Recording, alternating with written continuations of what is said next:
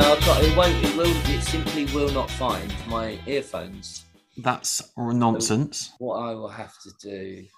Well, can I just can we just do it without on the intro and see how it sounds? Okay, that's all right. Yeah. All right, let's have a go. It's only the Um, input, not the output. No, no, The no. input- I think people my- know you're inept technology. Um, we're recording, by the way. Yeah, I know, I know. I heard the woman, my wife. Sorry. Oh, Uh, anyway, how are you? Hello.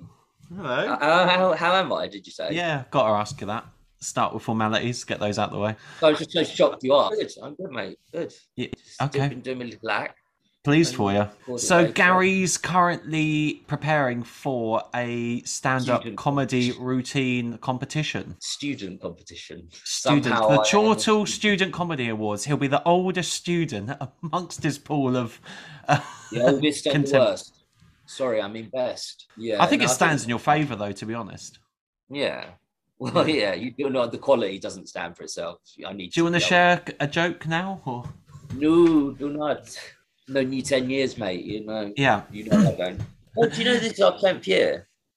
what doing podcasting? Knowing each other. No, each Oh yeah, we should do something special, shouldn't we? Like, 2012. Just, I remember the Olympics. could take me out for a meal or something. You could. Well, all right. I'll just send you some money if you need it, and you can. Oh, can you do that? Yeah, good. yeah. I need to get paid. Anyway, this is the De Trout Spinners podcast with your friends Miles Pennell and Gary Forrestal. It's a, yes, it's a what- special day. Oh, sorry. I'm sorry. Sorry. It's all right, a no. special day because it's not a normal show day. Alert! If you do not like the when we don't do a normal show, then mm. tune out now because this Yeah. is an interview. Oh, who are we interviewing? Uh, I need to look at the time. Steve Taylor. Who's Steve Taylor, Yeah. Gary? Well, you'll find out, won't you, if you listen to the show? that's, that's teasing them, see. Steve Taylor was a DJ basically back in the time when Gervais was a DJ at XFM, so they knew each other. He even appeared on one of the shows. If you're an Uber fan, if you know all the shows forensically, you may remember Steve Taylor. Miles just told me it was series one, episode seven. He comes into the studio and they talk to him. So that's who we're interviewing today. Yeah. He was 10 years uh, during XFM. He was there during the early days. He obviously worked with Ricky Stephen Carr, so very much looking forward to finding out. He's called the man with the knowledge. He's a bit of a muso, so looking forward to getting his opinions on both music and working in radio more generally. Um, Sorry, are you reading this? I Sounds was- a lot like you're reading. I'm, I'm not on this time. Anyway, um, how my week's been? Good. Cheers, Gary, for asking. Don't know what That's so like you. It's not even a joke. He does that normally. I, I of course, I was going to ask. Well, Mars, let me just you know come Yeah. in and say, uh, how are you doing? Yeah, And I, that is So- a rhetorical question. I don't want a full answer. three anecdotes. Anecdote one. Saw a man eat a whole orange on the tube. He sat down, he had his mask on, he had a, a freshly peeled, I think it was a Satsuma, the humble Satsuma, and um, just, I did, he didn't segment it out, he just whacked it all in one. Well, I guess when you're in the tube, because what I do is I, I I don't just rip off the skin. I, I get in the middle, you know, like a packet of cigarettes, and it's got that little bit, and you little little strip round. So I, and then I take off the top and the bottom sort of halves, and they're not halves because they've got a bit strip. And then I put them both down, and then I split the uh, satsuma into halves, and I put one half. There's always a bigger and a smaller one, so I put the smaller where if I've got uh, as I start eating, I put the into the smaller one, and the bigger where I haven't ate yet, I put that in the bigger one. Then I've got two little two little plates, two little plates for satsumas, and I, and I just and that's what yeah, I swap them over something, and then that's just you know that will catch on. And people say Gary Forrestal did that. And other times I'll be like, Satsuma's up ninety one percent. I thought They- what you were going to say is when I open the packet of cigarettes, I tip them up and I just pop them all in my mouth at the same No, time. that's cigarettes, yeah. um, no, but Satsumas, that is a good deal tip. You can get two little half, two little cups, two little plates. Still talking about Satsumas. not, not practical. Yeah, well, you bought it up. Anecdote Not number two. Do that on the tube, so I would eat it in whole. So that's that's Would fine. ya? I just like the pips. Maybe if the pips. Anecdote number two. Uh, Valentine's Day is approaching. Gary, what are you more sad about? The fact that you don't have to spend money on. It never works that anecdote because he said you're not. You should say, "Well, are you happier than that, or are you sad? Are you happy?" It didn't work the way he said it. I always Yeah. like, "Yeah, I'm happy. Yeah, I'm happy." Get a pizza. about for- that. They do, they do special. They do special pizza deals on that day. So I get. I guess if eat the pizzas myself. you, how is the uh did you how was the chicken big mac by the way gary sent me a text Oh. earlier in the week and he said um i'm so excited can't wait to place this order and try the new chicken big mac I say, I say, tell you what I said. Incidentally, I will be absolutely destroying a chicken Big Mac tomorrow. So much it'll, so that it will die a second time as I devour with the mania of a savage, unsocialized beast of a man getting chips too. and that's just one of his jokes that he's doing tonight on the Chortle. Student Comedy Awards. yeah, I'm going to be getting to go to Australia. No, chicken big. Well, you asked me how chicken. I, I, it was a bit disappointing. The chicken kind of, as I Oh. bit into the chicken once, it kind of slid. Like it was like a like a shiny. Felt like oh, like it was too. It was a mass. Like little. It's hard to explain. It didn't feel like a chicken texture should be. you did a good know that- description when you were talking about the Satsuma, so I was expecting a more eloquent response. Yeah, so far, I've given the two pretty bloody eloquent responses to your anecdotes. The chicken Big Mac, yeah, disappointing. I wouldn't go go there again. Get a normal Big Mac, or the, as they're doing at the moment, a double Big Mac with Wow. four patties. Do you know what though? Never got it with the Big Mac. Why? Why are you just bulking that shit out with bread? What's is that the impressive thing about it? Is that the popular thing? Is the bread? No, they don't. No, I don't know. It's the sauce. I think the sauce. Something about the sauce. Well, they just sell the sauce then. If that's the special part of it, just say, I can buy a vat of sauce. Do you know what? Actually, do you know the sauce I want to buy the most? Do you know like a crappy kebab takeaway shop, right? But the curry sauce, and it's always the same. Well, it's all usually the same in every single kebab house you go in. The chili sauce, mate. No, I don't see. You like chili sauce. You like chili crisps when we're together. I don't really. Yeah, yeah, The sauce I like is tartar sauce. A really good tartar sauce. Or- yeah. yeah that's nice. That, that was uh, that was sauce time on. Uh, Interest News. We do it every week. Um, also, anecdote number three. So that was two. The third one um, is uh, I went to karaoke last night, Gary. I went to a, a chain of Lucky Voice, which was in Soho, London, and we like had when- two hours booked. it's like when your wife sort of or your your husband sort of kills five prostitutes. You had no idea. You didn't know him. You thought you knew him, but you didn't know him. He, he, he was a killer. Because it's like you with this singing. Because you're doing the choir now. You do. I know you do like a bit of karaoke actually with your sister, but I'm surprised you went to karaoke. And Why? um, what did you sing? My yeah, uh, mate, did I sing? I took the house down. If there was an audience there, I would have got a raving applause, a standing ovation, and roses thrown at me Of lunchtime. of a lunchtime, of Oh, course. what, what, Um, what did you sing? Oasis. No, no. uh, Do you know what? Oh. Oasis never came up because I feel like I sing them too much anyway. But I take it as an opportunity to exercise my West End wings. And uh, there was one time I was singing Such with my a, friend such who. he's a darling, Miles. You know, he's no. I was singing with my friend. Um, she can actually sing. She's done like music videos and stuff. So I was singing with her, and they had Dear Evan Hansen on there, and you know Les Miserables and uh, Moulin Rouge, Oh, and know. we were sort of singing it together. And as we were singing, we were like looking at each other's eyes, like we know what bit's coming up next, and going into it. And it was just, I felt like I was flying. Pregnant now, or did, did anything happen? No, no, no, no. It was all safe, PC fun. But what um, was that song uh, like? Why do birds? Carpenters. That- I can imagine you singing. That, it was pretty much like we were like Karen and the brother and one extra Okay. one, but I put him into the. Never. No. I do. I do Karen. I do the drummer, and I do. The, It's- I do- No, that was okay. So that was um that's good. Well, uh, we've got rid of our audience now, so they've got enough progressively. So we can just interview Steve without, you know. And we'll do that, and then when we come back at the end, we've got a little bit of XFM in the community for you, and I think that's it. That will take us up, won't it? Yeah, enjoy. So, Mars, we have a very special guest with us today. Can you guess who it is? I can because I know. Oh, you do know, actually. Let me tell you, he is a variously a DJ, a professor, well, a, a, a lecturer, a dean of Northampton University. He's an author. But used to be, used to be. Used, he used to be. Um, still, that's that's still Good start. that's still impressive. Um, he is he is the man with the knowledge. He is Steve Taylor. Ooh. Ooh, it's like Steve Wright, isn't it? I was going to say it all went a little bit kind of um, Steve Wright and the Afternoon Gang or whatever they were called for a Yeah. moment there. He's my. Do you um, like factoids? Do you like? Just I some love a factoids, factoid. I can't get enough of them. right, no, Steve, Steve, seriously, thanks for uh, thanks for doing this. We really appreciate it.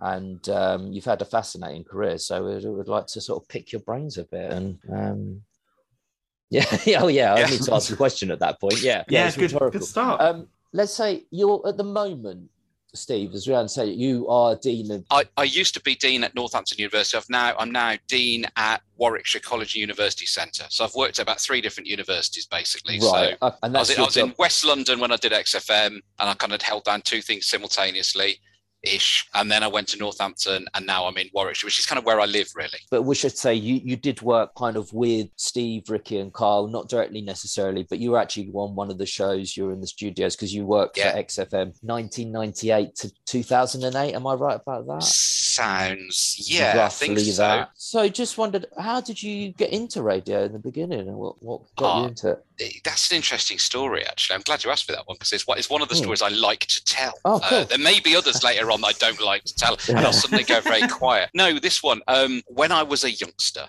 um, I used to. This is up in Coventry. Um, I used to DJ, and I got into doing quizzes. And I used Right. to present quizzes, and there was this particular sort of student-based pub in Coventry called uh, the Sir Colin Campbell, which in its day was legendary. It used to have bands on it, that kind of stuff. In fact, I started putting bands on there at one point. That's another story. So I used to do this quiz, and uh, one night there's a kind of a guy hanging around at the bar who wouldn't normally be there, and he's knocking them back. And at the end of the night, I kind of just chatting to him, and sort of packing away, and he went, "So, so it's quite good today." I, I yeah, you know, I thought it was, uh, it was all right. I said, "Well, thanks, thanks very much." You know, um, Yeah. Trying to kind of, you know, back away. And Yeah, yeah. Um, he said, I, w- I work on the radio, you know. And I said, Oh, do you? And I suddenly then I thought, well, I'm interested now. And he was a guy called Steve, and I can't remember his surname, which is probably quite handy because it's probably the first thing I'll say to them, which is possibly potentially libelous. But anyway, so Yeah. so he essentially said, um, No, he says, work on radio. I work on a station called Radio Harmony. And Radio Harmony was um, uh, what was called an incremental community radio station in Coventry. Right. Um, so this is going back to 1994, Five, five, something right. like that. So anyway, so he said this, man, and, and uh, I said, oh, well, I've, I've, really, I've, I've been interested in radio, you know, it'd be, it'd be good to know. He said, well, do you want to come down and, and see? I said, yeah, of course I do. He said, okay, well, here's my number. So anyway, the next day I thought I'm gonna I'll phone this guy. I'll phone him. So I phoned Yeah. this uh, fella up and said, uh, "When can I come down?" He said, "Oh, a bit of a change of plan, mate." He said, "Sorry about that." He said, "I'm leaving.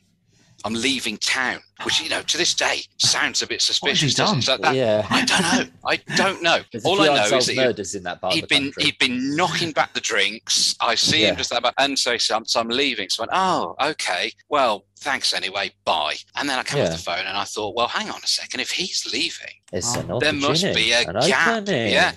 So I phoned the station. I phoned the station manager and I said, uh, "So I was talking to your bloke, blah blah blah, Steve, you know, thingy, and um, he, he thought I was quite good.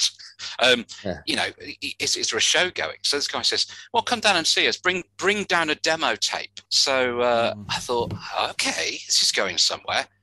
What's a demo tape? Um, so so I went I went sort of back home and kind of um, you know set up the turntables and a kind of a recording setup and stuff.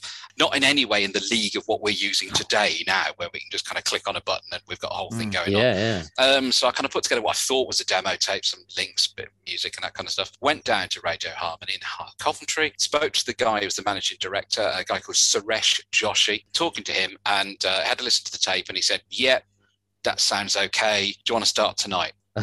Oh my god. That was literally it. Yeah. So I said, um, yeah. that must have been I've- a bloody good demo tape, I must say. I, I can only I can killed it. only imagine the quality. No, I suspect it was more to do with the fact that it was kind of like um, I've got nobody to cover that slot. Uh, oh, he'll do. Yeah. so, um, so essentially, um, yes, I, I literally went in, watched what they were doing. They said, um, "Come down tonight. There'll be the guy will be on before you. Is a guy called Kenny B. Uh, Kenny B does the reggae show." Uh, and I'd be what I was doing was the overnight. So the reggae show was on, I don't know, you know, till about eleven o'clock or something, or midnight, and then I was on after that. So I went in. He said, "Oh, Ke- Kenny will show you the, the, the, you know, the desk and how it works and everything." Uh, so I went down, saw Kenny earlier on. Kenny wasn't really that interested in showing me the desk. I mean, he's he's a he was a lovely bloke, but he was doing his reggae show. Do you know what I mean? He had a certain Yeah. vibe in the studio.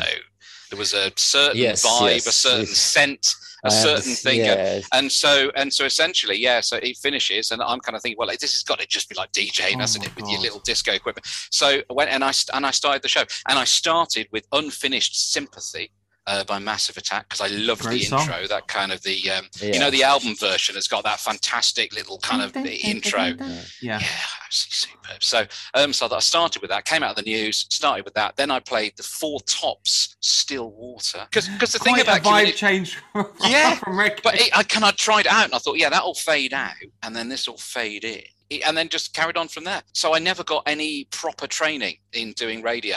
The thing about community radio station is that it was a really, really radical one actually, Harmony, because it was it was multilingual. So during the day, they'd actually have shows that were in Hindi. You know, they're actually um, Oh, uh, cool. Indian language shows during the day with um, English language shows uh, interspersed. Uh, and then I got to do these overnights. And after, I don't know, a few months, a year or something like that, um, I managed to kind of get my own show where I was able to play whatever I wanted. And that then ultimately kind of turned into a, clo- a show called The Shift.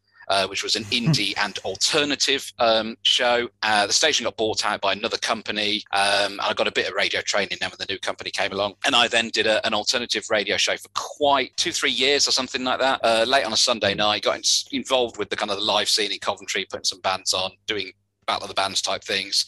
And then when XFM started, I thought, yeah, I want to go there. And so, yeah, got, got in touch and, and sent another demo tape, which had Oh, a bit wow. more knowledge of at that point, uh, Yeah. and got the gig on XFM. That's amazing. Wow, that's so you cut you, so you cut your teeth on obviously those community stations, which is like a lot of uh, DJs start that way, don't they? I think like Greg James, uh, like Chris Moyles, like I think a lot of Yeah, people start that yeah, way, don't they? yeah. Did you just literally get in touch with XFM, or did you have any talks? How? d- No, so so the so the way the XFM thing worked is that I wasn't in London. Obviously, I was up in Coventry. I was at university. I was being a student. You know, I wasn't really that aware of all the kind of the, the prehistory of it. You know, that's where you need to speak to John Kennedy for all of that stuff. You know, but essentially, I was aware of its existence. I came down to London, was driving around, and um, was listening to it, and thinking, "This is this is fantastic." Uh, I thought I'd get in touch with them. Uh, this would have been sort of tail end October night, so October '97, shortly after they'd gone on air and all of that kind of thing. So um, got in touch with them and was booked to have a phone call with um, with Fraser, uh, Fra- Fraser, Fraser, yeah, Fraser, who's the uh, the head of music there. And I remember speaking to him, phoning him from Oxford. I remember I went to kind of like a music event in Oxford or something. I remember phoning him from a phone box there, and they said, "Yeah, yeah, we we like the tape, we like what you're doing. We'd like you to come and do a show for us." And then they gave me the seven till nine slot, uh, Monday to. Thursday, and Saturday six till ten. So I was doing Monday to Thursday, seven till nine. Saturday Yeah. six till ten. And I've only I afterwards um, there was there was something that got published or something like that talking about uh, it was like a DJ of the week type thing they used to do on XFM. This is when a few years later on, and it was kind of like we'll do a bit of a profile. And they'd done a bit, you know, this week Steve Taylor. You know, they'd done all the better people, and it's oh we're scraping of Steve Taylor. And I remember it said something about you know uh, the XFM management team or something said we were driving around and we heard this guy on air and we thought he sounds good. And so I thought, oh, that's interesting. I didn't know that bit. So I think when I contacted them, they sort of already knew my show because I think they'd heard it. Now Yeah. there was Oh, wow. another guy. There was another guy in XFM called Mark Sheldon who was in Derby, and he was doing a similar thing to me in Derby, doing like his own alternative show. And I think both myself and Mark, and possibly there were a couple of others, were doing alt music shows around the country. And I think the XFM cats knew who they were looking for. They Yeah. knew they had the London lot, and I suppose they thought there's a few of these kind of shows going on out in the uh, provinces. Yeah. And so if they ever get in touch, maybe we'll be interested. So yes, I can't get the impression that when I sent the thing down there, they kind of because there weren't many. You know, you're talking mid '90s, even though it was kind of, you know, you, you got the whole Britpop thing had, had gone off and all that kind of thing. There still weren't many shows on radio Mm. where you would hear. I mean, God, you know, I remember Kix '96 allowing me to play Radiohead on a Saturday afternoon when I covered a Saturday Oh, afternoon show. When the Bends came out, I played just on air.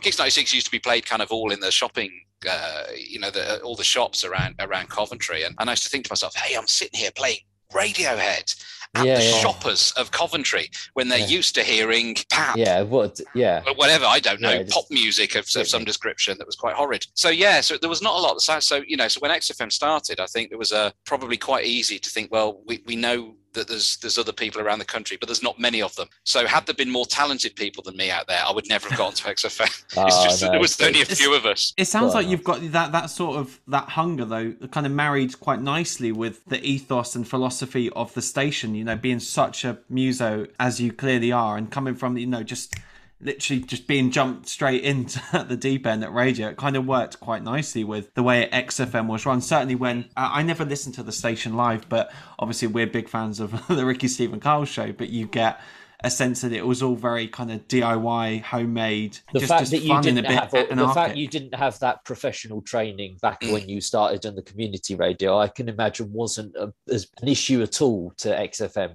They just the one is that this guy's a quality guy, he can talk, he's good, he's got a great taste in music. That's all they're into. They didn't care about the technical skills. Would you, is that Yeah, I, I think so. Yeah, I've thought about this because I, because I started teaching radio as well, and these kind of things, Mm. you know, when I did it. So, so for me, and I also wrote about it. So I did, I, I did Yeah. A kind of a chapter in an academic book and those kind of things, you know, so uh, around at radio. But yeah, it sort of. I mean, I think that I'd been doing talking with a microphone out in pubs and stuff. For, for a few years, and I say even putting together quizzes and those kind of things was great because you had to interact with an audience in a pub, you know. So you're doing little, and of course it was student type pubs, you know. You had like a good laugh and it could be a little bit kind of close to the bone and that kind of stuff. So that was that was a good grounding. But yeah, you're right. When I got to community radio thing, I sort of became self-taught. You know, I kind of you know when Radio Harmony got bought out by this this station Kix 96 there was a guy there called Graham Torrington who was the um, program controller. Now Graham uh, I think he's still doing radio probably I think controller. He came in as part of the whole kind of Kix uh, 96 kind of team if you like. And that he was the first person to sit down with me and do an air check you know because an air check used to be every time you open the microphone in the studio it would start a cassette recording. Mm. so you didn't get, get all of the music in between you just got the the time when Yeah. the mic was open. And I remember him sitting there and, and um, he was going through it. And I remember the very first thing he did to me he said uh, okay so you've come out of the news there and I remember the track I was playing Aztec Camera somewhere in my heart you know it's got that Oh, Okay. dun, dun, dun,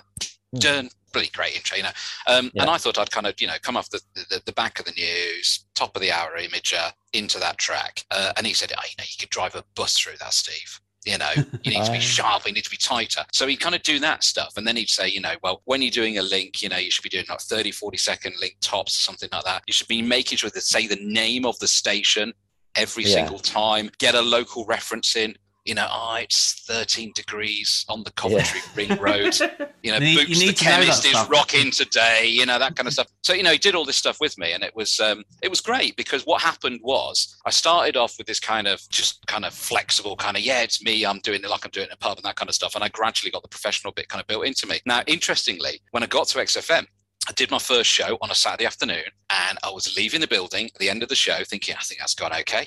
Four hour show, fantastic. I'm here. I'm in London. Yay! And I was walking out, and I and we used to be on the sort of second floor, I think, in the in the in the Charlotte Street building. And I walked down some stairs anyway, and on the next floor down was the uh, the office of Sammy Jacob. Yeah, Sammy Jacob was the managing director. Yeah. At this point, let's not do any libelous stuff. He's what you were saying about him off air, I could not believe what you were saying about him off air. Let me just say, uh, Yeah. what, uh, he did that with in a tank of fish as well. The sheep with the yeah, shark and the kind of the, the te- television out the window and yeah the- oh no sorry that was led zeppelin yeah no but it was but so, but- I'm sorry, yeah, Sammy Yeah. Jacobs. No, he's no, he's great. He was great, Sammy. I mean, absolutely fantastic. I mean, absolute kind of visionary with what he did. But so he's, so he's sitting there. So I'm, I, I'm walking past the office and I'm thinking, well, there's Sammy. He's given me the job. He's in.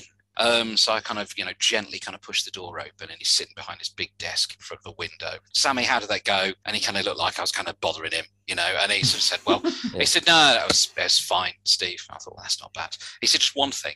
He said, just, because the, the strap line was London's only alternative, which I loved as a strap line. I thought it That was the great. greatest strap line in the world. And I, Mm. and he said, just he said, just stop saying that every link. Just stop saying it every link. And I thought, hang on, that's the You'd that's the overdone it. opposite. That's the opposite advice I've been given by Graham Torrington in corporate radio land. Because you know, there it was all about the brand, the brand, the brand. And for Sammy, it was like, no, no, no. The brand is. If people are listening, they're listening because Mm. they already know who we are. Yeah, Don't yeah, keep yeah. telling them because that Yeah. just irritates them. Yeah. So for him, it was always the music is first. The station, I suppose, is second as like a um, a- as a culture, as a community kind of thing, and the presenter was third. You know, that Yeah. was the way. It didn't mean that he didn't want presenters' personality, but what he didn't want is he didn't want that whole smashy and nicey. Um, Oh, yeah. You know, dare, dare I say it? He, I don't think Sammy would have taken on Chris Moyles in a million years No. um, who of course is at Radio X now, because Chris Moyles would have been the antithesis of, But of could- everything that Sammy wanted. You know, Chris Chris today is a little bit uh, he's a bit more mellow. I think he's a bit more natural sounding. But yeah, I do I know what you mean back then with comedy Yeah. Dave and in those days. But you could obviously talk a good game. You could talk. That's the bit that's hard to teach or impossible to teach. You just needed to add the technical skills, you know, and you eventually got that. But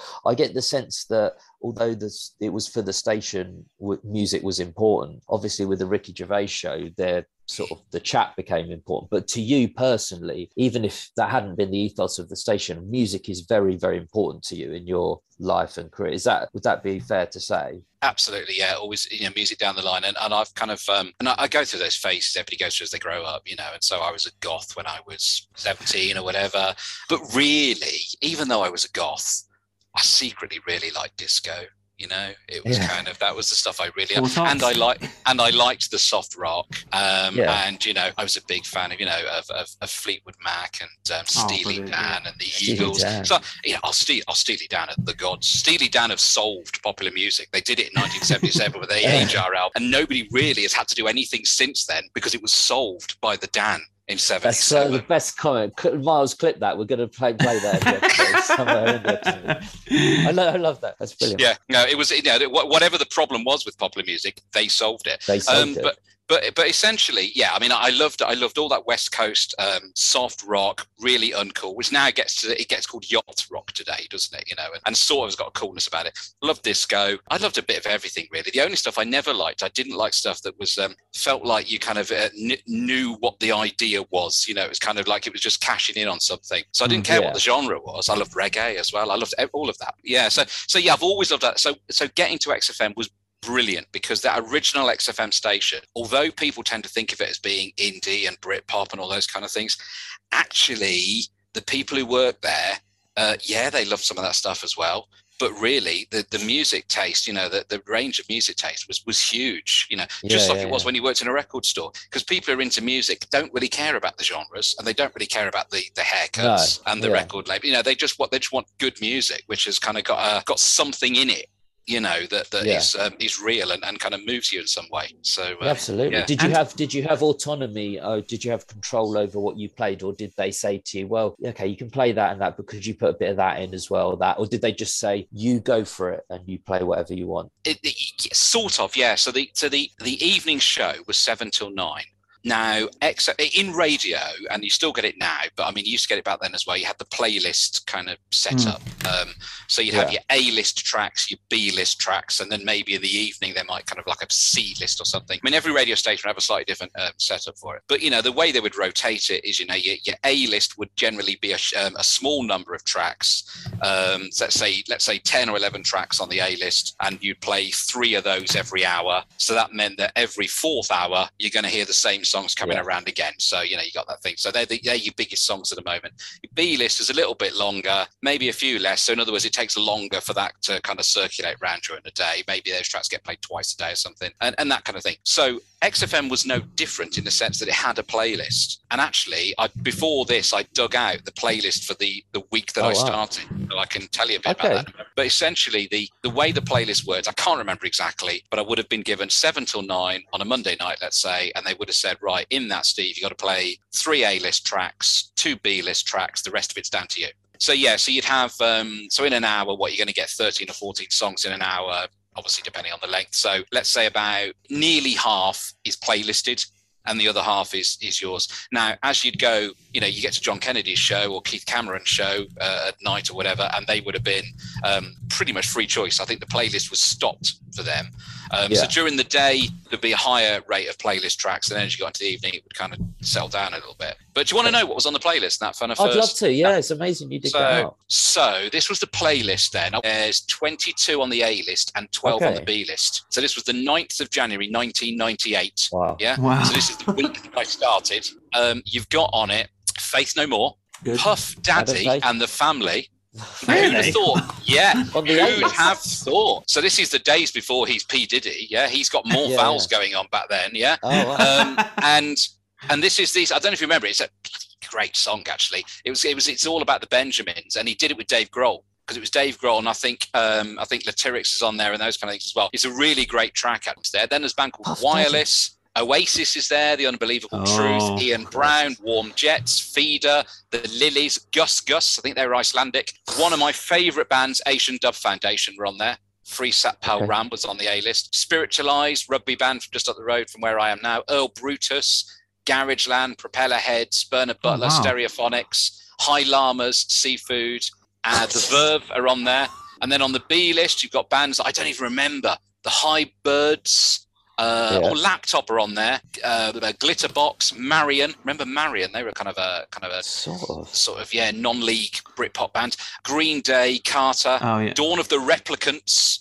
Uh, the Blue Tones are on there as well. So yeah, so you can see that was the playlist. Very diverse. Um, yeah, I'll be honest with you. I know about twenty percent of those people. Yeah, Yeah. I, I, me half, half of that. Uh, no, absolutely, and I think that's what's interesting about it is you, you kind of look back at um, the facts in a way, isn't it? You kind of go, this this has got the, the, the image of what it was, but that, that's the fact of it. So, um, so you know, so, so yeah, Puff Daddy's on there, Pearl Jam's on there, Oasis are on there, Stereophonics are on there. So some of the more kind of, I'd say, more mainstream stuff. Mm. Uh, and then kind of a, a whole range of, um, of of indie bands that maybe shone brightly for sort of six months, eighteen Mm. months or something, and then disappeared. It's a really exciting time for music, and you must it, like that '90s uh, in era. You must have seen so many incredible bands being, you know, a young a young man in in London and really embracing the culture. And clearly, you're immersed in it in the station anyway. You must. Who were some of your most memorable gigs? Oh, there's some some great gigs. Um, I'll tell you my favourite story. I think my favourite XFM story was. Um, do you remember the the Brian Jonestown massacre? They're still around now. Brian Jonestown. They were they were the band that were kind of like they um, they were the main competition for the Dandy Warhols. They were kind of there was a Right. there's a great there's a great documentary which everybody should watch called Dig. Dig is about the um, the Dandy Warhols versus the Brian Jonestown massacre and it kind of their their history. But anyway, so the Brian Jonestown massacre had come to London probably maybe the first or second time they'd come and toured, and they come down done a session, uh, not for me but for somebody else, and I'd been around. Um, at the time, and uh, they'd finished, and they said, "Right, we get we're going out. We're going. We, we want to go out in London or whatever. You know, you've got to come with us, Steve." So, okay, I'm going. I'll go with the band. Let's do that. So jump, jump, jumped into the cabs or whatever they got there, and we headed down to this this club that's somewhere in central London. And um, we get to the, the doors, kind of queue there, and uh, so we're, we're the Brian Jonestown Massacre. We're from um, Portland, Oregon. That's where they're on. Portland, I think. Yeah. Um, you know, we want to come in, and they're like, we've never heard of you. And he said, oh, we've got this guy with us. You know, and I said, Steve, it's Steve. I Steve, what Steve XFM? Steve Taylor. Yeah, you can come in. Oh, And I was like, yeah, okay. that's the, yeah. Perks of the I job. got I got this really cool American band into a club. Yeah, like, like you know, nice little stories like that. I Oh. remember the uh, Add N to X was another band who were kind of around that time, kind of electronic I remember them phoning the studio when I was in air in Charlotte Street Mm. and saying, "We've got our, we've got our new track. We've got our new track. Do you want to play it on the radio?" And it's uh, yeah, okay, just drop it in then. You know, uh, no, no, no, we're outside now. Look, look Oh, out the window. We're in the car across the road. We've got it. Do you want it? Yeah. So put a longest track on so I can run down the two flights of stairs and open the front door, take the kind of, I don't know, would have been a CDR or something off them and um, go and Yeah. play on the air. So it's great. You're able to say, Add N to X have just turned up outside. They're in the car. Here's the new single they've just finished making. You Just know, wouldn't have mental. happened now, would it? Just would No. not happen now. No, and that, that was that was kind of that was quite a nice one. But um, yeah, What was because you've talked a lot about the playlist and um, so passionate about it as well, which is great to hear. But who sort of decided? Was it just down to Sammy Jacobs, like on a whim, what bands he fancied, or were there different people deciding? Because it's just interesting. You, you read out the playlist; it's so diverse. I wonder Yeah. what mind thought of that. um, a crazy mind. Yeah, no, no. Um, Yeah. Essentially, um, it was there was a playlist committee. So the way it worked, again, this would have been uh, Fraser, Fraser Lurie, um, Mhm. fantastic fella, absolutely knows news music inside out, and he was the head of music for the original XFM. This is all before we went to Capital. So essentially, um, he was the head of music, so he would chair the music playlist panel. So I was in the room, Gary Crowley, Claire Sturgess, Oh, wow. Ian Camfield. uh, there's a photo I've got of me sitting next to Ricky and Gary, and I'm pretty certain it was in a music committee. So they must have even let Gervais be on the music committee. Probably an error, but um, Yeah. whether, whether he just kind of he might have just said, "I'm coming in." Stumbled in. Yeah, I'm coming in regardless. so the daytime was what Paul Anderson was doing breakfast when I got there. Gary Crowley, I love Gary Crowley so much. Mm, it's huge, Just isn't a- he? Big. Absolute national treasure.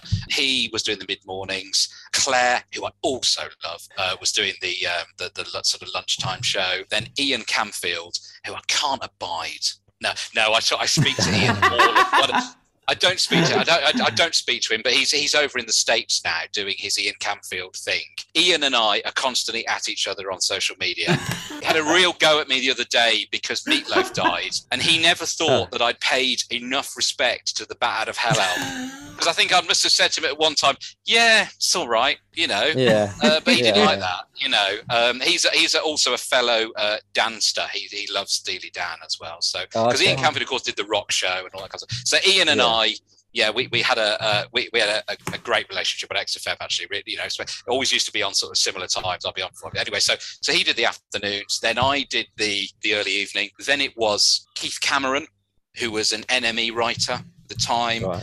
um, and a, a brilliant music journalist, still is. I think he writes for Mojo and stuff. He was in the evenings, and then John Kennedy at the end of the day. Right. Who's Um, still and that there was your now? kind of data. Yes, he's the Ravens who who can't leave the Tower of London, um, and he was there right when the station started, wasn't he? Right, the RSLs, the Reading Yeah. Festival, and everything. John Kennedy. It's So, amazing longevity for one astonishing. Yeah. person and one. Yeah, amazing.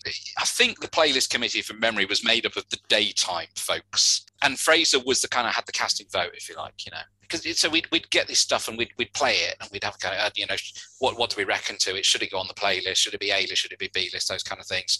You know, so we had all those kind of strange kind of arguments because you know what it, that that came down to sort of what was the the spirit of XFM? Hmm. You know, was it was it the Bluetones or was it this other stuff? And actually, it was a bit of both. You know, and so Yeah. so trying to kind of carve a playlist out of that was was was, was quite tricky. But um, yeah, but that, that's how it worked. Really, it was a it was a sort of a an anarcho-democratic syndicate. Uh, of I'm using that. I'm using that in the future life, an anarcho-democratic syndicate. What was the, the culture at the station like? Certainly during those those early days, because I've I've just got such a my imagination goes wild and what I want it to be, you know, just crazy. Yeah, like I can't imagine parties Gervais and- being at a meeting. Like I can't imagine. Yeah. Like is that. What what was that like with? yeah, with so Yeah, so yeah, I mean, we, we you know, yeah, it's, it's kind of skipping around the edges of it. So Ricky Gervais, right? Okay, so so he was, as you will know, he was the head of speech. yeah, Just leave that one That's dangling there funny, for a moment. Yeah, I mean, Yeah. in itself, that's that wins the Turner Prize, doesn't it? So, so, so Ricky Gervais was head of speech. So, it, it, my interactions with him during the week, if you like, because that's when he was doing his serious job, because he'd do his own show at the weekend. Um, but he Yeah. was during the day. He was part of. I'm guessing he was part of the management team. All of these things make no sense when you put the it's words crazy. together. But Yeah, but so, so essentially, he um, looked after the shows. I think uh, from Gary Crowley through Claire, through Ian to me. I think that was it. So I think he was sort he was sort of the producer of all of those four shows. Um, so during the day, um, or you know, if I was on, you know, if, if the door opened the studio a bit, you you you could guarantee you would hear his laugh somewhere in the building. Yeah. You know, kind of you know you know that laugh he does that kind yeah, of yeah. you know, yeah. And so you'd always hear that. So he'd always be around, and you knew he was approaching because the laugh would be getting uh, louder or whatever. Um, yeah, and most of his time he was kind of just making sure everybody was having the greatest time. I think really. Yeah. I think I, I've heard a lot of people talk about when he makes his TV shows and films and those kind of things, how he spends the entire time just making people laugh and and trying to put them off, you know. And that's exactly what he did on the radio as well. So you know, so he's head of speech, but you know that that entailed sometimes me opening the microphone. To, to, to do a link, which you know, this is a sacrosanct moment in radio. You- if you open the mic, the red light goes on, and Yeah. everybody outside goes, Yeah, careful. yeah, yeah. you know the, the person on it at the moment is about to do something absolutely astonishing. They're going to so we need to make sure that nothing you know puts them off. And that would be ricky's cue to come in and put you off. Um so you know he, would- so he come Get his i remember i remember him coming in he printed something off the internet which was just disgusting. And thought it'd be good you know so here i am back to a link so just, look and you're in the middle of talking and you're just confronted with this disgusting image of, of the internet um, in the days when the internet was, was was i don't know is it more is it more disgusting now than it was then i don't know i don't know but anyway um, Yeah. so Yeah. that ricky's if you like the, the culture in in the charlotte street days yeah. very much took its cue, I think, from not just from Ricky, because there was a lot of people there really knew their music, really passionate about the music, lots of conversations about gigs, have seen Yeah. what's going on, and you know those kind of things. But certainly Ricky, when he was in the building, which was I think was most days because he was head of speech, was you know he kind of gave it that. You know he'd drop into shows. He you know the Yeah. start a link and he might kind of just join in the link or something. So he was always there, and I think as, as a listener, people would have kind of be- been waiting for for Ricky to just kind of pop up. And of course, Hmm. at that point, nobody knew who he was. I mean, he No. wasn't famous at that point before he'd done the 11 you know the 11 o'clock show in the office and all that stuff you know so and and steve merchant used to I think come in and do the show with him on a saturday. And i don't think i ever met steve at xfm Oh, really? but actually no they did a sunday. That would make sense because i did saturday night. So i would have got down there and i would have seen yeah there was a football show. Tony smith um, from deceptive records used to do um, Right. with, with with Tim from a band called the Family Cat. Yeah, so Ricky, I think, was on a Sunday, Sunday morning, Sunday lunchtime, something like that, with Steve. And so I don't think I ever met Steve because he wasn't in during the week. Um, so they and they did that show, and it was probably the, the show that you know everybody at your list really they kind of um, was appointment to listen type stuff. So Hmm. Yeah, that series zero, we would like refer to that as kind of yeah, their pre-Carl This- days. There's a lovely show, uh, Steve, that we found earlier. It's like episode seven of series one. I'm sure the listeners will, will know exactly what we're talking about. And you come into the studio just Oh, on a blimey. handover link, Yeah. and Ricky's calling you the man with the knowledge, and he said Yeah. that you look like Penfold from Danger Mouse. yeah. Which you can see me now. I confirm he does. I confirm it. Yeah, Yeah, it's- just a little bit older, Penfold with a beard. So th- And that I- lovely, that gentle teasing though, it just it just Yeah. totally sets the tone of what Yeah. presumably that was like working with him. yeah, I think yeah, the man with the knowledge thing became because that was that was when we'd got to Capital because of course they because of course when you know when the whole takeover happened Mm. um, and you know we we got called into the the, the the basement office at Charlotte Street and Richard Park was sitting Oh, in state, you know, at the bottom, you know, because we, we've got this message, we got the message to um, you've all got to come in. Yeah. So, Yeah. so we all came in and um, we were we were told to go downstairs. So we all went downstairs to the basement, and Richard Park from Capital Radio sitting in XFM. It's like he's Oh you know like he shouldn't be there, you know, because it's kind of it's like he's Capital Radio. He's Smashie and Nicey. He's Yeah. everything that we aren't. You know, we're, we're trying to kill him. We're, we're trying to kill that that radio. You know, Yeah. it's like Game of Thrones, you know, it's kind of the I, I, I can't remember the names of the families now, but it was like he, he was like they, there, and it's kind of hang on, what's he doing here? Because you know, Capital Radio was was was the pop station, and we were Hmm. uh, we were anti-radio. That's the way I think that a lot we, we kind of saw Yeah. doing a lot of us. I can't speak for everybody, my Yeah. take on it, you know. And so basically, he's there, and uh, you know, he just announced, it says, "Yeah, we, we've we've bought you." You know, he might well have said, "You know, you, you, that that's it, we've won." you know, Yeah. So so yeah, so you know, so the um, that day happened, and then for the so the next few months where kind of all the sale went through and all that kind of stuff, it was Mm. gradually people people having meetings down at Leicester Square or whatever, which is where you know the, the capital fortress was, and we were up on Charlotte Square. This is like Game of Thrones, isn't it? Um, kind of in a, a, a, a North North London kind of area. So yeah, and I, I remember Ricky going down for his meeting, Richard Park. Didn't Oh end well God. because they, because Ricky didn't get kept on, you know. So and there's Richard Oh. Park with his finger on the pulse of uh, what's kind of uh, culturally significant. So, so basically, that period was lots of people going and speaking to Richard at Capital. Mm. I mean, I managed to stay on. They kept kept a few of us on, so myself and Claire and Ian, Paul Anderson, I think. But you know, Gary Gary Crowley, I think, got offered the middle of the night or something, and he said, "No, I'm not going to take that."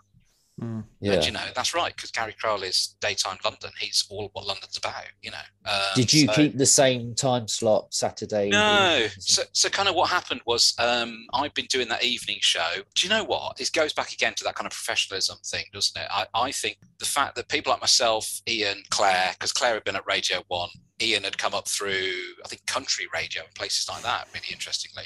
And, you know, we'd done radio on stations other than XFM.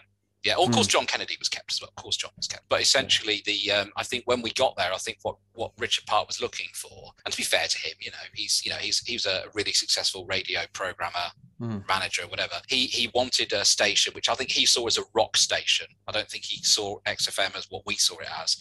He- you know, he, he wanted people who could kind of do the corporate thing, I suppose, say the name of the station, do the advertising line, that kind Yeah. of stuff. So when we first got there, I think I got given um, a Saturday night show, maybe a sun something on Sunday. I only had the weekend. I was got taken off the weekdays. So that's where I could start going and do my academic stuff, basically. Okay. Hmm. Um, Okay. so essentially, we, we were given playlists. We didn't get to choose anything at all. They had this this model, which I think was a model brought from Australian radio, because the guy they brought in as a program controller had come from Aussie radio, and um, it was like play three songs in a row, then speak, then play five songs in a row, then speak, three Right. songs, then speak. And what they did as well, because I think they were thinking that this was kind of early days of I don't know iTunes or moving towards streaming or something.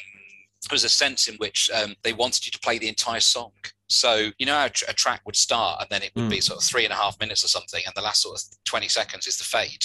Yeah. yeah. They'd want you to play all the way to the end of the fade before you play Okay. the next track. And to What me, that? that? was, you know, to this day, I think it was just because somebody had this idea that, you know, if you were listening to sort of FM radio and it was Yeah. like kind of rock radio, that it was like respect the music, man. Yeah. Yeah. Play the whole track.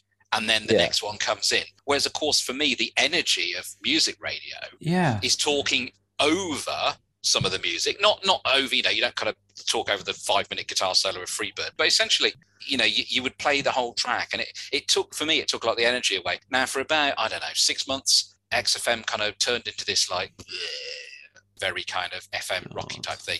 Lots of complaints went into what was called the Radio Authority at that point, and they were told off and they said, you know, you somehow lost the spirit of what XFM was. You need to look at your music policy again. You need to kind of, you know, move away from this kind of nonsense thing of kind of playing tracks all the way through. And that seemed to be the point where Ricky Gervais came back into the picture because I think I don't know exactly how it happened, but Ricky then got given. We got a new program controller. We started putting some. There's some specialist shows started to emerge again, and so your daytime still stayed more corporate than it had been, but you then had more these specialist shows, and that's where Ricky then did the show with Steve again and that became i think they were the first podcast and that's where the whole when i was Yeah. doing the you know the man with the knowledge stuff would have been at capital radio in leicester square um, where we're Ah. doing those so yeah the original ricky shows with steve back at charlotte street i don't know where they are you know i don't know they might still be around I know there's Um, like because there's there's some of the the ser- what they call series zero, which was just those two where they're kind of you know bonding, like the clearly that in their infancy of their relationship, but obviously they went on to.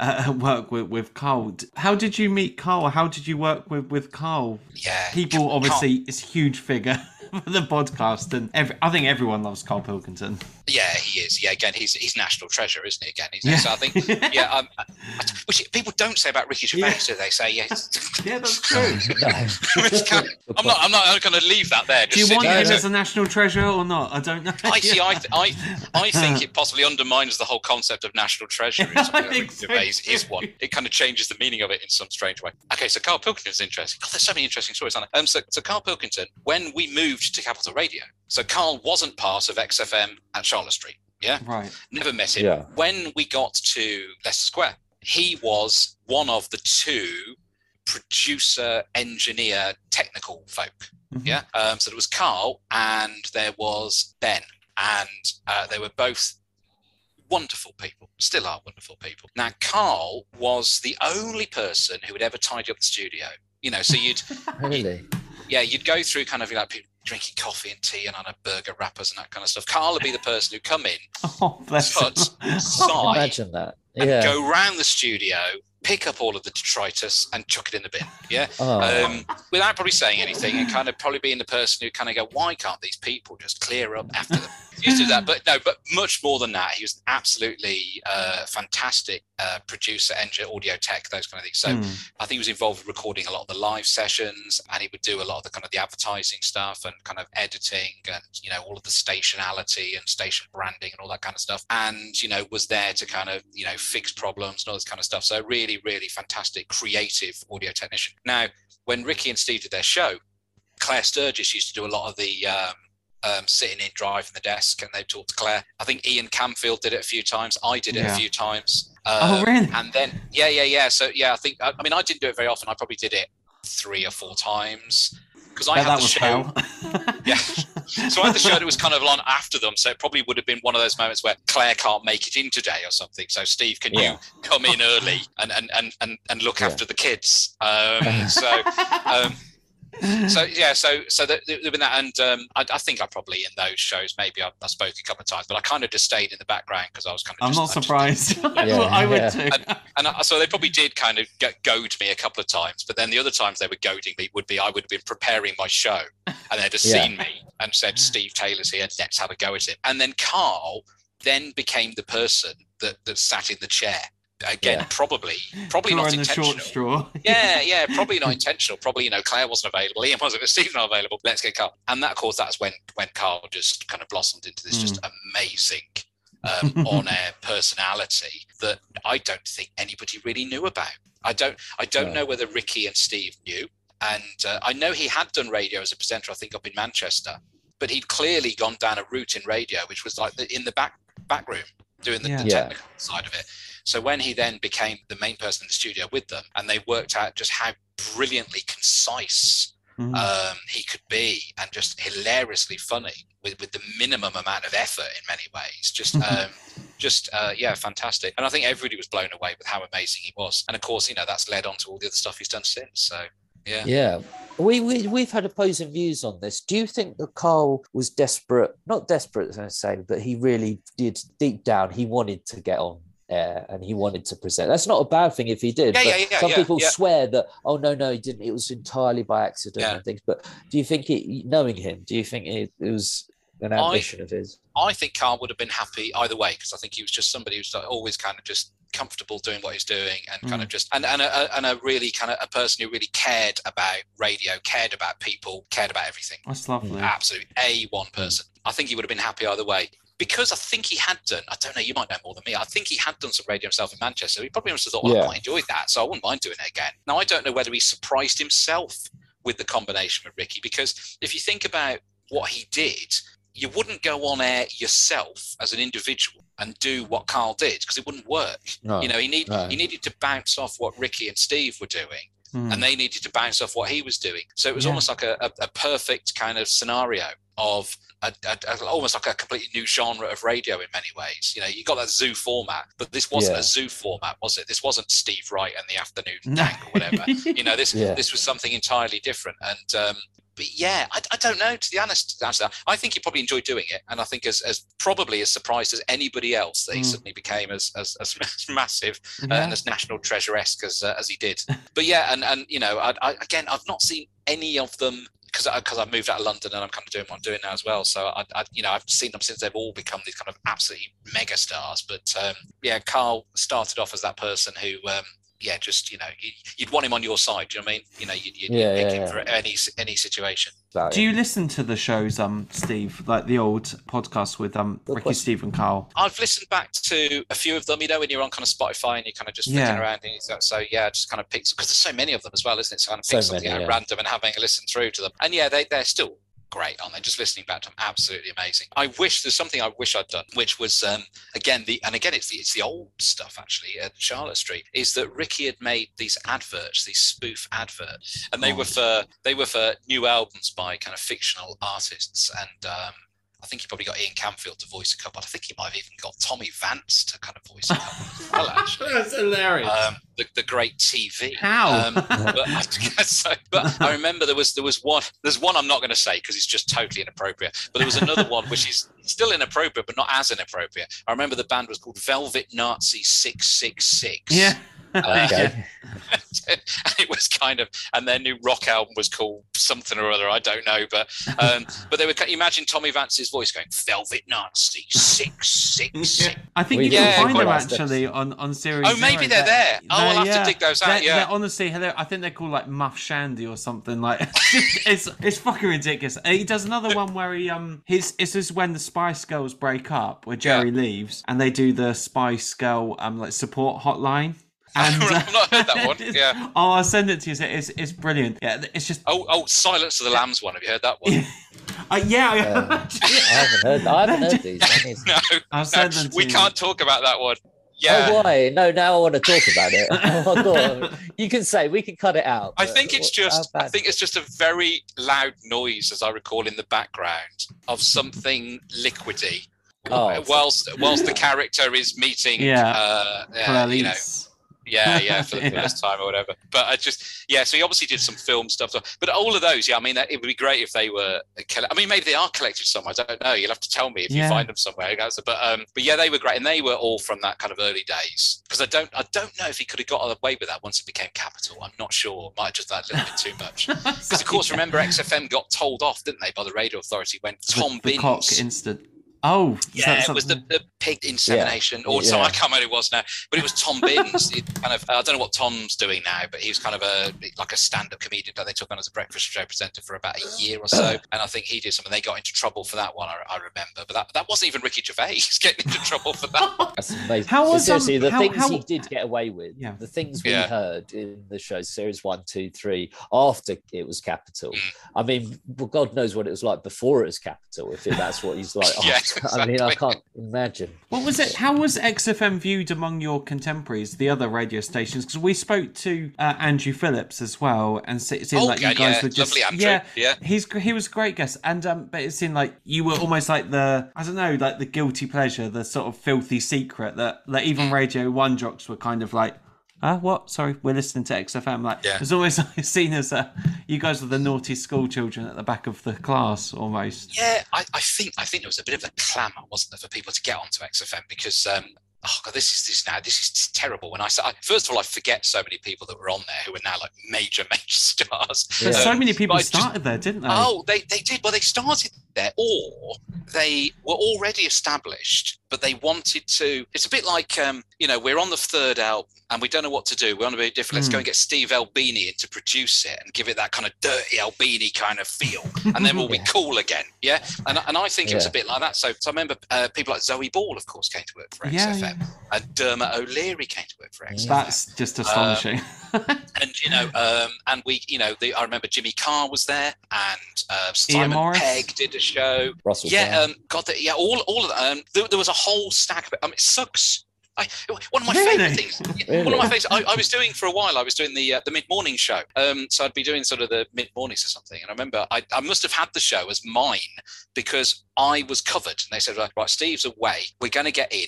Suggs to cover him. And I remember thinking, Suggs from Madness is covering me Covering you, yeah. what so kind of weird world is this? Um, yeah, so they'd have all these people coming in, in in doing stuff, and that's with before you get to the sort of the takeovers and the hijacks and people coming down to do those things as well. But yeah, so I, I think yeah, going back to the, the question, I think a lot of people were um, wanted to get involved. Um, Mm. So I think you know so somebody like Dermot again, fantastic fella Dermot, and and I, but I think you always get the impression with people like Dermot and, and Zoe and people like that that they were. I, got the impression that when they were on XFM, they'd do the show and, and, and I'd see them after they'd done or something like that, and I'd be on next because it was always the weekend, and I was usually doing a Saturday afternoon, Sunday, something like that. Uh, and I'd say, you know, oh, really great show, and they go, oh, do you think so? Do you think so? Yeah. yeah, yeah, yeah, yeah, yeah, yeah. And and I think they were kind of like, no, they felt like they didn't know the music, and they were at XFM, Mm. And it was a bit kind of, it wasn't the usual stuff they were known for. They were used to doing the pop stuff and the X Factor Yeah. and those kind of things or whatever. So I think they always had that kind of feeling of. Um, we love this station. We, you know, it is actually we do know the music really, but they kind of think they always worried that they weren't coming across as if they they fitted, you know. When of course they were Yeah. fine. They were great, great professional presenters, you know, and that. So Lauren Laverne, of course, did a show at, Oh, at XFM yeah. as well. And of course, I, when I worked at Kix '96 back in the when I was a, a youngster doing that, I interviewed Kenickie, and, and I found them really difficult to interview. It was like one of those interviews where I did the interview, and after the God, thank God that's over.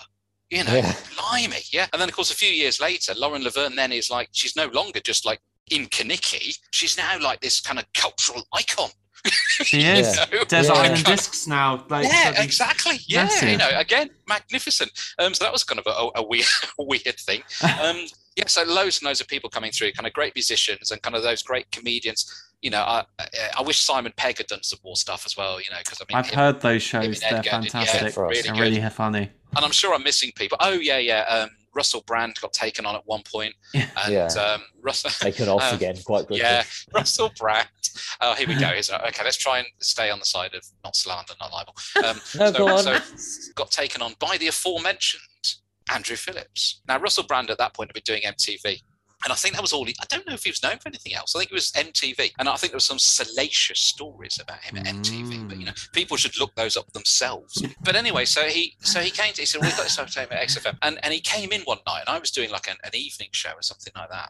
And uh, he came in so that I could show him how to use the desk. Yeah, because I was on Yeah. air and it's like, go and see Steve. Steve will show you. Yeah. Yeah. So anyway, he came in and I, I tried to show him stuff, but he didn't seem to be taking it in. And I remember we had a, um, a, a radio presenters meeting. We're all sitting around his table, and they were talking. We were talking. I don't know what we do. Didn't have many of these at all. Actually, Andrew was chairing it. So Russell's there, and uh, we're all talking about I don't know stuff, music, playlists, shows. I don't know. And then suddenly out of nowhere, Russell Brand says, "Hey." Would it be okay if, because it'd be really cool, wouldn't it, everybody? If, you know, during the news, you can just like turn the mic up and start commenting on the news, going, oh, shit, innit? you know, Yeah. and everybody's looking at him thinking, what? Right. Yeah. What? And so I think Andrew probably batted that away and kind of, yeah, it's an interesting idea, Russell. Anyway, um, so back to uh, you know the, what we're talking about. Yeah.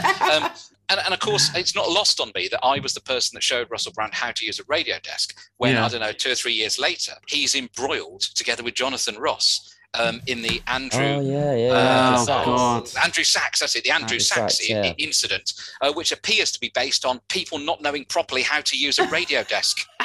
Yeah, yeah, yeah. yeah. So, yeah. do you know what I'm saying here? Should have There's a, listened at the probably a line. There's a line that probably goes all the way back to me, and I'm possibly to blame because You you know, know, if I'd shown him better, don't don't put that fader up.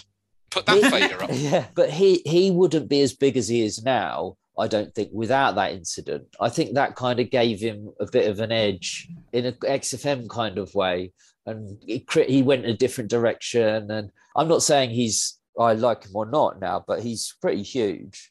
I reckon Mhm. that incident was part of that. So actually, yeah. he owes you some money.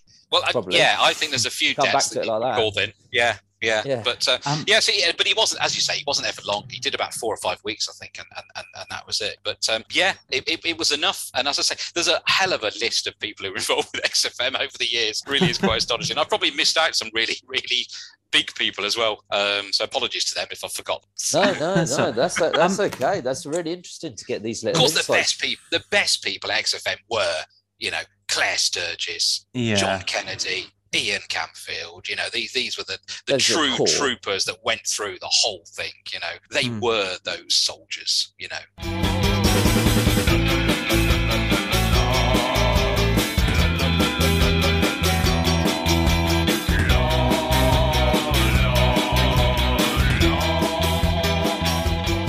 the latter few years of your life, the last five, ten years, have been spent in academia. You're lecturer. Uh, you also wrote a book, The A to Z of the sorry, Yeah. the A to X of. Oh, yeah, yeah, get the in terms branding right.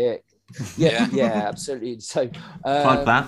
you, you prefer, do you prefer the life that life now, or do you, why did you make that transition? What what sort of what appeals? Because it's kind of, I guess, being a lecturer must be like a bit like a radio host in a way that you are you're projecting, you're kind of you're speaking to people all the time. So Yeah, you've nailed it there. Actually, in a way, actually, it's kind of like I can't get on the radio anymore. So actually, I'm just going to have got people captive in a room, and they're quite young, and I can kind of Yeah. influence their minds. And so, yeah, Yeah. no, no, no. It, it, I mean, it's so, so the book first of all, I did while I was at XFM. So hence the A to X Oh, wow. because Yeah, that was the show. That's what I was. So the, the Ah. main specialist show that I did was called the A to X of alternative music, and it went out for I don't know, five years, something like that. And it, it it moved around the shed a little bit, but it tended to be on a Saturday night or a Sunday night. Might have been on a Friday night at some point. But essentially, I did it on a, a weekly basis. So, so that Yeah. was my show. That was my baby, that show. So that was the one where I could do it however I wanted. And again, thank you. I think it was Andrew Phillips who gave, gave me that show. So what it was was a three hour show. And I tried to bring together new music with the old stuff. So I would go through uh, the alphabet essentially. So I'd start like so. So you know, uh, show one or whatever would have been right. Okay, we're starting with a certain ratio, and I would do sort of a, a minute and a half, two minute kind of potted history of a certain ratio. In a kind of Hmm. you know scripted kind of slightly DJ things. I wasn't reading it out. It was kind of a bit of a blend of different things Yeah. there. And I would go, okay, a certain ratio, blah blah blah. Started here. This is who they were. This is the key stuff you've got to listen to. Here's a couple of things that happened to them along the way. Right, I'm going to play you this track by a certain ratio, and then it go into a track and I play it Yeah. Mm. And then I'd do some other stuff and I'd little features and those kind of things. And then it'd be like, right, the next, the next inductee, if you like, um, is ACDC. Yeah. And again, straight away you're controversial because ACDC alternative, what's the, what on earth is he talking about? But of course ACDC are alternative. They've had they've done the same thing for 400 years with just two chords. You know, the status um, quo of uh, rock of alternative ab- rock. Absolutely. I was going to say it's the misconception, isn't it, that alternative and successful yeah. don't aren't can't yeah. can't be synonymous. Alternative can be success, like yeah. commercial success. No, no, no, absolutely. And that was, I mean, because in a way, you can make an argument say that ABBA were alternative. Because if you, you think about mm. what was going on in Sweden when ABBA formed, ABBA was all about really kind of folk music that was political. And ABBA come along and go, no, we're going to do pop music, which is apolitical. You well, that's yeah. the alternative for Swedish culture. So, you know, so, so it depends on how you view the world, isn't it? So essentially, I did this um, did this show that had all those kind of features in it, and it ran for ages. And I got all the way through to Z, and I probably finished with ZZ Top just for the hell of it because it's C and C. and actually, yeah. come on, let's face it, Top were pretty cool at times. Yeah. So I did this whole thing, and I, it gave me a chance to play all sorts of different tracks. So the idea was, okay, Steve, this has run for a long time. This actually a book would be good, wouldn't it? You know. So I said, mm. oh, fantastic. So so I said, yeah, I'd love to do a book. So I then did this book, which is still available you know you can get it for oh, you know, probably, Amazon available. I'm Amazon, yeah, get it for and um, so anyway, and and in it, I, I chose a bunch of artists and I I wrote up the sort of thing I'd have done on the radio as a script, but I kind of did it in a bit more writerly style. And the idea was that I picked artists that um, were could be defined as alternative in some way, mm. and I kind of said, right, it was going to be about how they've engaged with the business. You know, the sort of thing that they've done, whether it's musically, lyrically, or whatever, is different, but they also had to be able to connect with an audience that understood as well. So I left out some of my favorite artists. I left out Leonard Cohen and Joni Mitchell and people like this because to mm-hmm. me, they were independent and they did their own thing artistically and magnificent artists but they weren't alternative because to me alternative meant you had to be connected to the culture not just sitting alongside it doing your own thing do you know what i mean right. doing your own thing is dead yeah. dead cool but alternative to me was something that was connected to and would push things forward so you know, they'd, they'd, yeah. somebody would come along and say, right, we can see what's going on, but we're going to do this, and it's going to be slightly different, blah blah blah.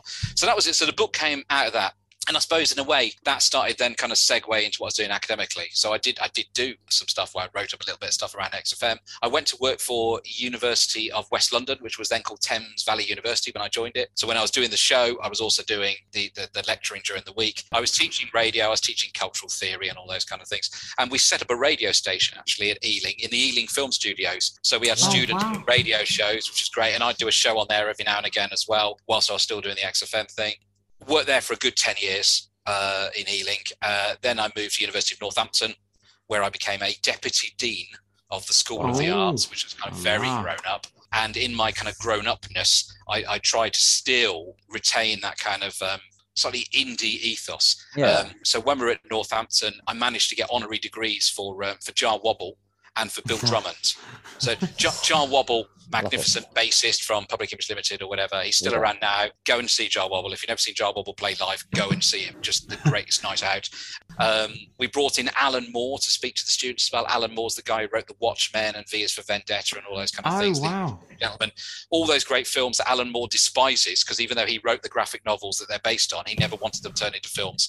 So really? great. I always tried to kind of bring in people to talk to students and get involved who are, are themselves left field let's put it that yeah. way mm. you know so there's a so i've always tried to you know what i'd like to think is where i've been involved in being able to put stuff in front of students whether that's as a lecturer or now as a kind of an academic manager as a dean mm. or whatever is actually to try and stay a little bit true to that a little bit further you know yeah. so in terms of, of bringing some of that stuff together where i am at the moment in warwickshire we're in leamington spa which hardly anybody in the country knows is the, the centre of the games industry in the uk um, it's actually oh. known as Silicon Spa, um, and all of the major games companies are based in Leamington Spa. Oh no! Right. You know, Sega, Playgrounds, Ubisoft, and then a whole stack of indies. So when I look at the games industry in Leamington, yeah, I look at the games industry industry and I see the music industry of the 80s or 90s. You know, I go, yeah, okay, right. hang on a second. You know, you've got the major corporates, but you've got these kind of these little indies where the real yeah. creativity is happening, and that's just like you know the, the indie labels post punk that you know were kind of bought if you like bought up by the corporates you know but they are now literally they are but they're all being like hoovered up look at the recent sales that have gone gone through gaming's just bonkers industry now it isn't is, it? it, it is it is that is the culture now isn't it you know and i think now if i was you know, for me, it was always about music, and that was the thing. And, and I think Mm. it's it still is to an extent. It's still there, isn't it? But it's it's now. I think if you look at you know Gen Z or whatever, Yeah. I think you know games culture and being online and Yeah. all of that side of things is probably kind of the, the edge of culture in Yeah. some way now, in a way that music sort of isn't as much. Do you think that's why you're you gravitated towards Leamington Spa, just in general, you know, where you work, that that sort of Yeah. area, because of that indie culture, even though it's not in the field, you have Yeah, yeah, yeah. most of it. Um, probably not, to be honest. It's kind of like you know, I was aware of it because of living in the area or whatever. But you know, having got there, it's very much a kind of a right. Okay, there's an interest. You know, one of the first things I wanted to do was to kind of chat to some of the people who are in this sector, and we we ended up putting a conference together, and you know, with um, just trying to kind of celebrate a little bit more and kind Mm. of pull out because you know, you walk through Leamington, and it's kind of um, you know, there's these big buildings on the parade in the centre of Leamington, and they're um, you know, behind a lot of them, they're little games companies.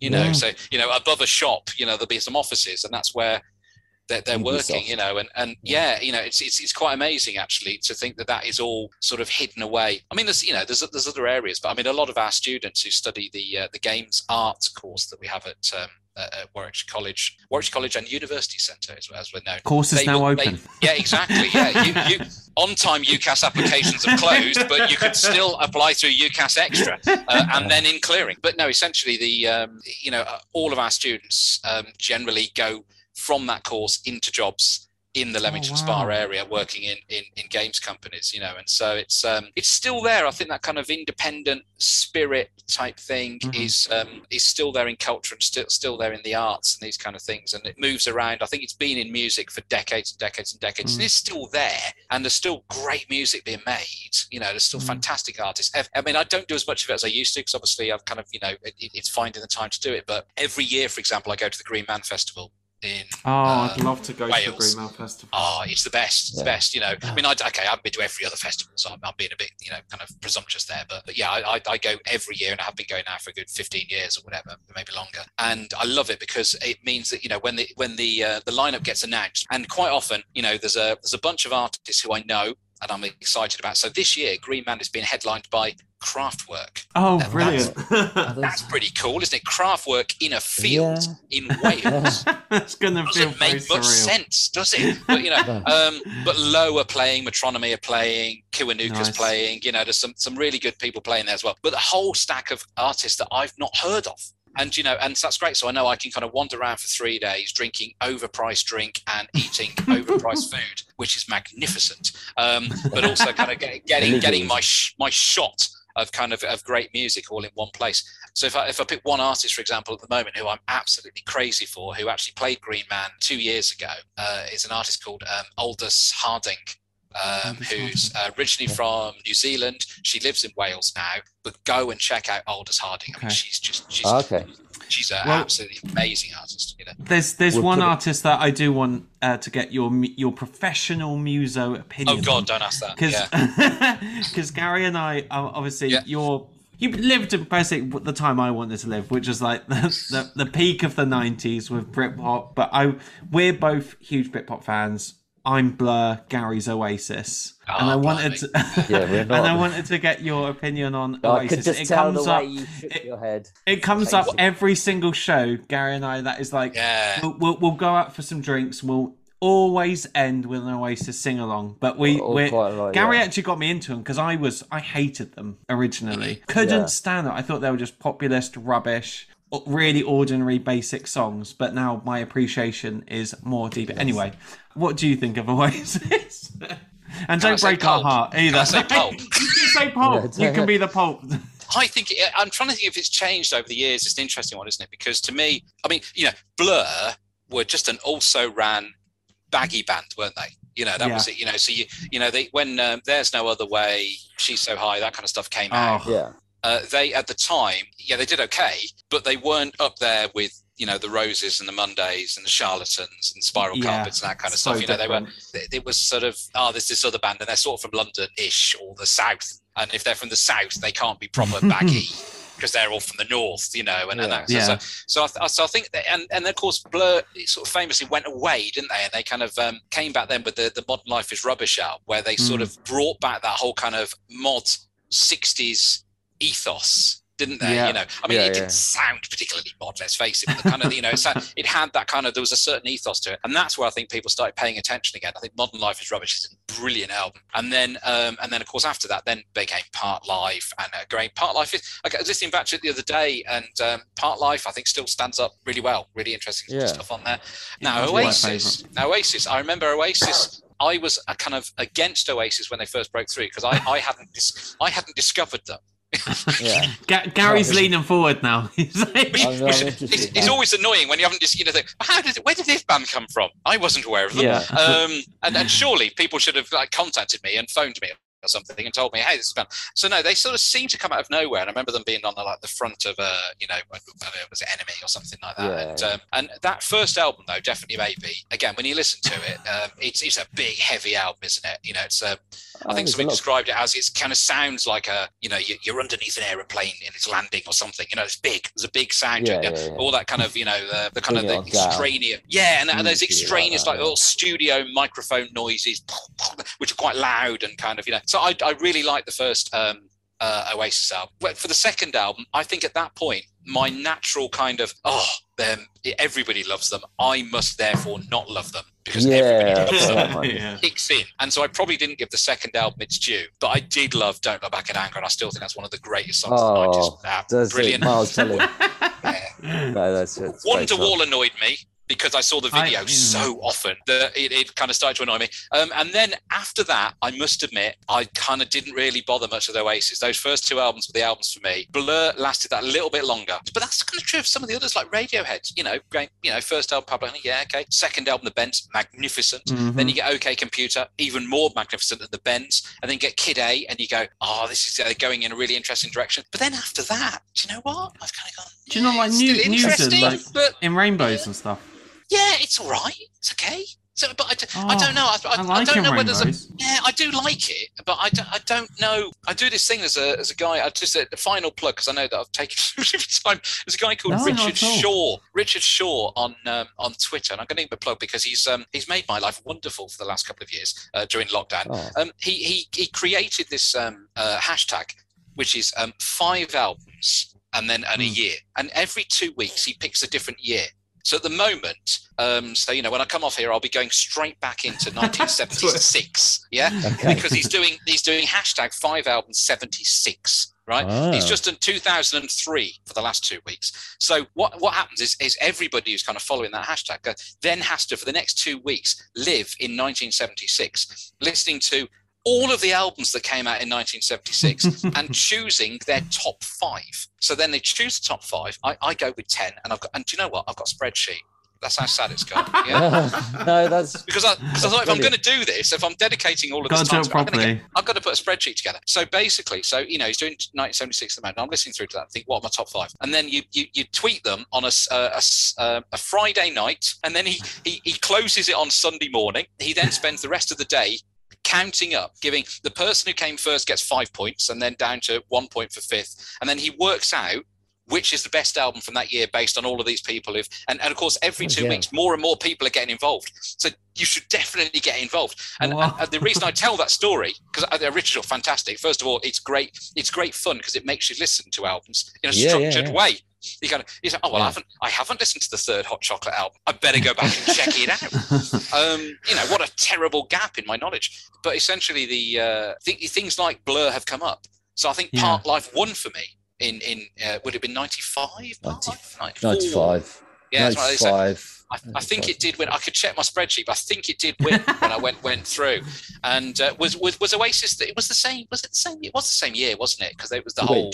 No, it was what- the second. what's the story? Morning Glory? Yeah. Yeah, 90 that's right. So uh, yeah, I'm. I think that would have. I'm not sure that made my ten. Well, you you like Sorry, Don't Look Back Gary. in anger. You said you said don't look back in anger, right? You said that. You said Oh, that that though is yeah, that's immaculate. That's immaculate. That- the you know, greatest all thing I of the heard. nineties is probably Common People though. That's the one. I come- well, that's good as well. But Yeah. I, although it's just like white noise, apart from you saying you love to don't look back in. No, I'm, I'm only kidding. Wow, you certainly um, know a lot about music. I, No, all he said was I've got a lot Blur learn. Oasis. I'm sorry, I did 20 minutes on No, that. no, it, we, love, we loved it. Honestly, that was because Steve Taylor, I would say, probably best storyteller we've had on. It's But I just so the think of a most bloated, unnecessary uh, storyteller. but yeah. you- I like those. I like those details. You know, they're they're good. Yeah, they've been fantastic. So well gone then, Blur or Oasis. You have got to come down one side. I think you you come down Blur. You already said we'll round I'm, it off. I'm, that, I I'm blur. Da- Damon has let me down recently with the whole kind of Taylor Swift thing. That was unnecessary. Oh, Damon. yeah, yeah, didn't need to yeah, do he that. shouldn't say Yeah, that. He shouldn't have said it, and I think he knows he shouldn't have said it. And, and He's I a think cool he's dude. He is a very cool dude. It's totally out of character. And he still The- the- looks the same as he as he did in the Oh. nineties. He's such a beautiful he's- man. Yeah, he's kind of he's definitely got that, you know, and, and you know the gorilla stuff. Oh, that was my the Graham Coxon. I love the fact when um, Graham Coxon was interviewed and, and Damon Albarn had done the whole kind of Gorillaz thing, and they asked him Oh. about Damon's new project, and he said, "What the banana splits?" Which is, if you're young, you don't get it. But banana splits were like these, Yeah. basically these Yeah, kind yeah, of yeah. puppet characters from who were on television in the 1970s. I thought uh, Graham Coxon's put down of the Gorillaz being the banana splits. I thought was excellent. Cool. Uh, No, this has been. I really enjoyed talking to you, Jack. And I just wanted to ask um just one last question, which was obviously you were in the radio business. You were, you know, you worked really hard. You've done so all the shifts of, of all the different slots. What would be your advice to anyone who's like looking to get into radio now, even like kind of a you know entry level, or what would be your advice? No, like, number one piece of advice. because we right. we Yeah. both love radio, but um yeah, and obviously We've been in it. We've done community radio. Yeah, we've well, done Miles, things like that, but but we yeah. haven't done it. We haven't done. I mean, it's a tricky one, isn't it? I mean, you know, go and find a, a, a an inebriated man leaning at the bar and talk to him, That's or let him talk to you. That, yeah. um, no, no, no, I think um, I think what you're saying actually, I think actually getting involved with doing radio, whether it's community radio, student radio, or podcasting, as that you're doing now. Yeah. Actually, I mean, I think I think you know that you know the way you've you've both put this together today. I mean, it's kind of really relaxed interview style and all those kind of things. It's kind of and also Oh, I hope it gives you you know the podcast. It gives you so much. You've got so much scope, haven't you, to be kind Mm. of free form and you know so so actually you know some of those old rules of radio actually you know this, this is in many ways better than some of the Yeah. radio that you listen to during the day, isn't it? Because I mean you know some of those links are just they're not even there in the studio. Let's Oh. face it. You know Yeah, exactly. You know, when I hear, you know, if Smooth Radio has been left on in the car, and they're saying, oh, Kate Garraway's on next. I'm thinking, I'm sure Kate Garraway's Oh, currently God. on the television. Who was Um, this to Kate Carroll? I know so.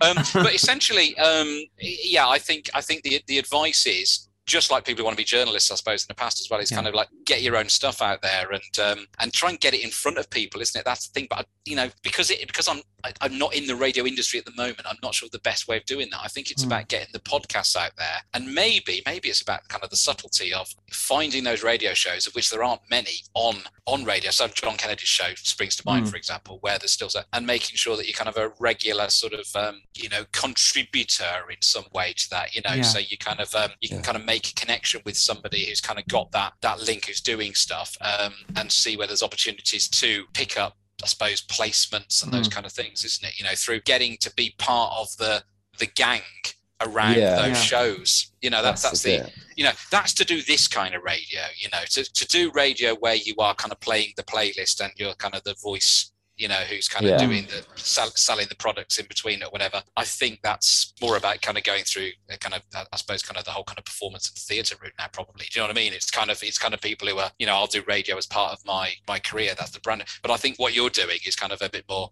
it's, it's honest radio do you know what i mean Yeah, it suits us. Something The, you know the something pay that- isn't as good.